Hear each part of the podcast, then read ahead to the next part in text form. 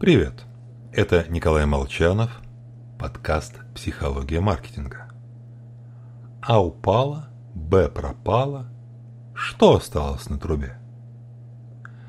На трубе остался злобный демон, прародитель ошибки конъюнкции, о которой нас и пытались предупредить детской считалочкой. Но мы, увы, не вняли предостережения и теперь легко попадаемся на удочку когнитивного искажения, вызванного союзом «и». «Я знаю, ты меня любишь и помоешь сегодня посуду, да?» Два утверждения никак не связаны между собой. Но союз «и» облекает их в единую историю. Создается впечатление, что ведь действительно любишь, надо мыть посуду. В широком смысле ошибка конъюнкции – это – Проблема Линда. Классическая задача, популяризованная Канеманом. Людям кажется, что если девушка не замужем, интересуется вопросом дискриминации, социальной справедливости, участвует в демонстрациях, то она с большей степенью вероятности работает кассиром и активисткой феминистического движения, нежели просто работает кассиром.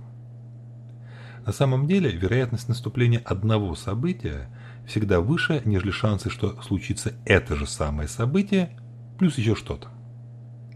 Однако, нам более правдоподобными кажутся подробные описания, потому что чем больше деталей, тем легче выстроить связанную историю, найти причину события. Ошибки конъюнкции подвержены даже, подвержены даже профильные специалисты. Тот же Канеман как-то провел полевое исследование прямо на Конгрессе по прогнозированию.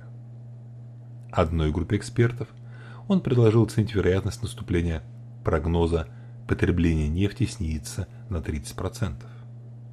Другим потребление снизится на 30% вследствие резкого роста цен на нефть.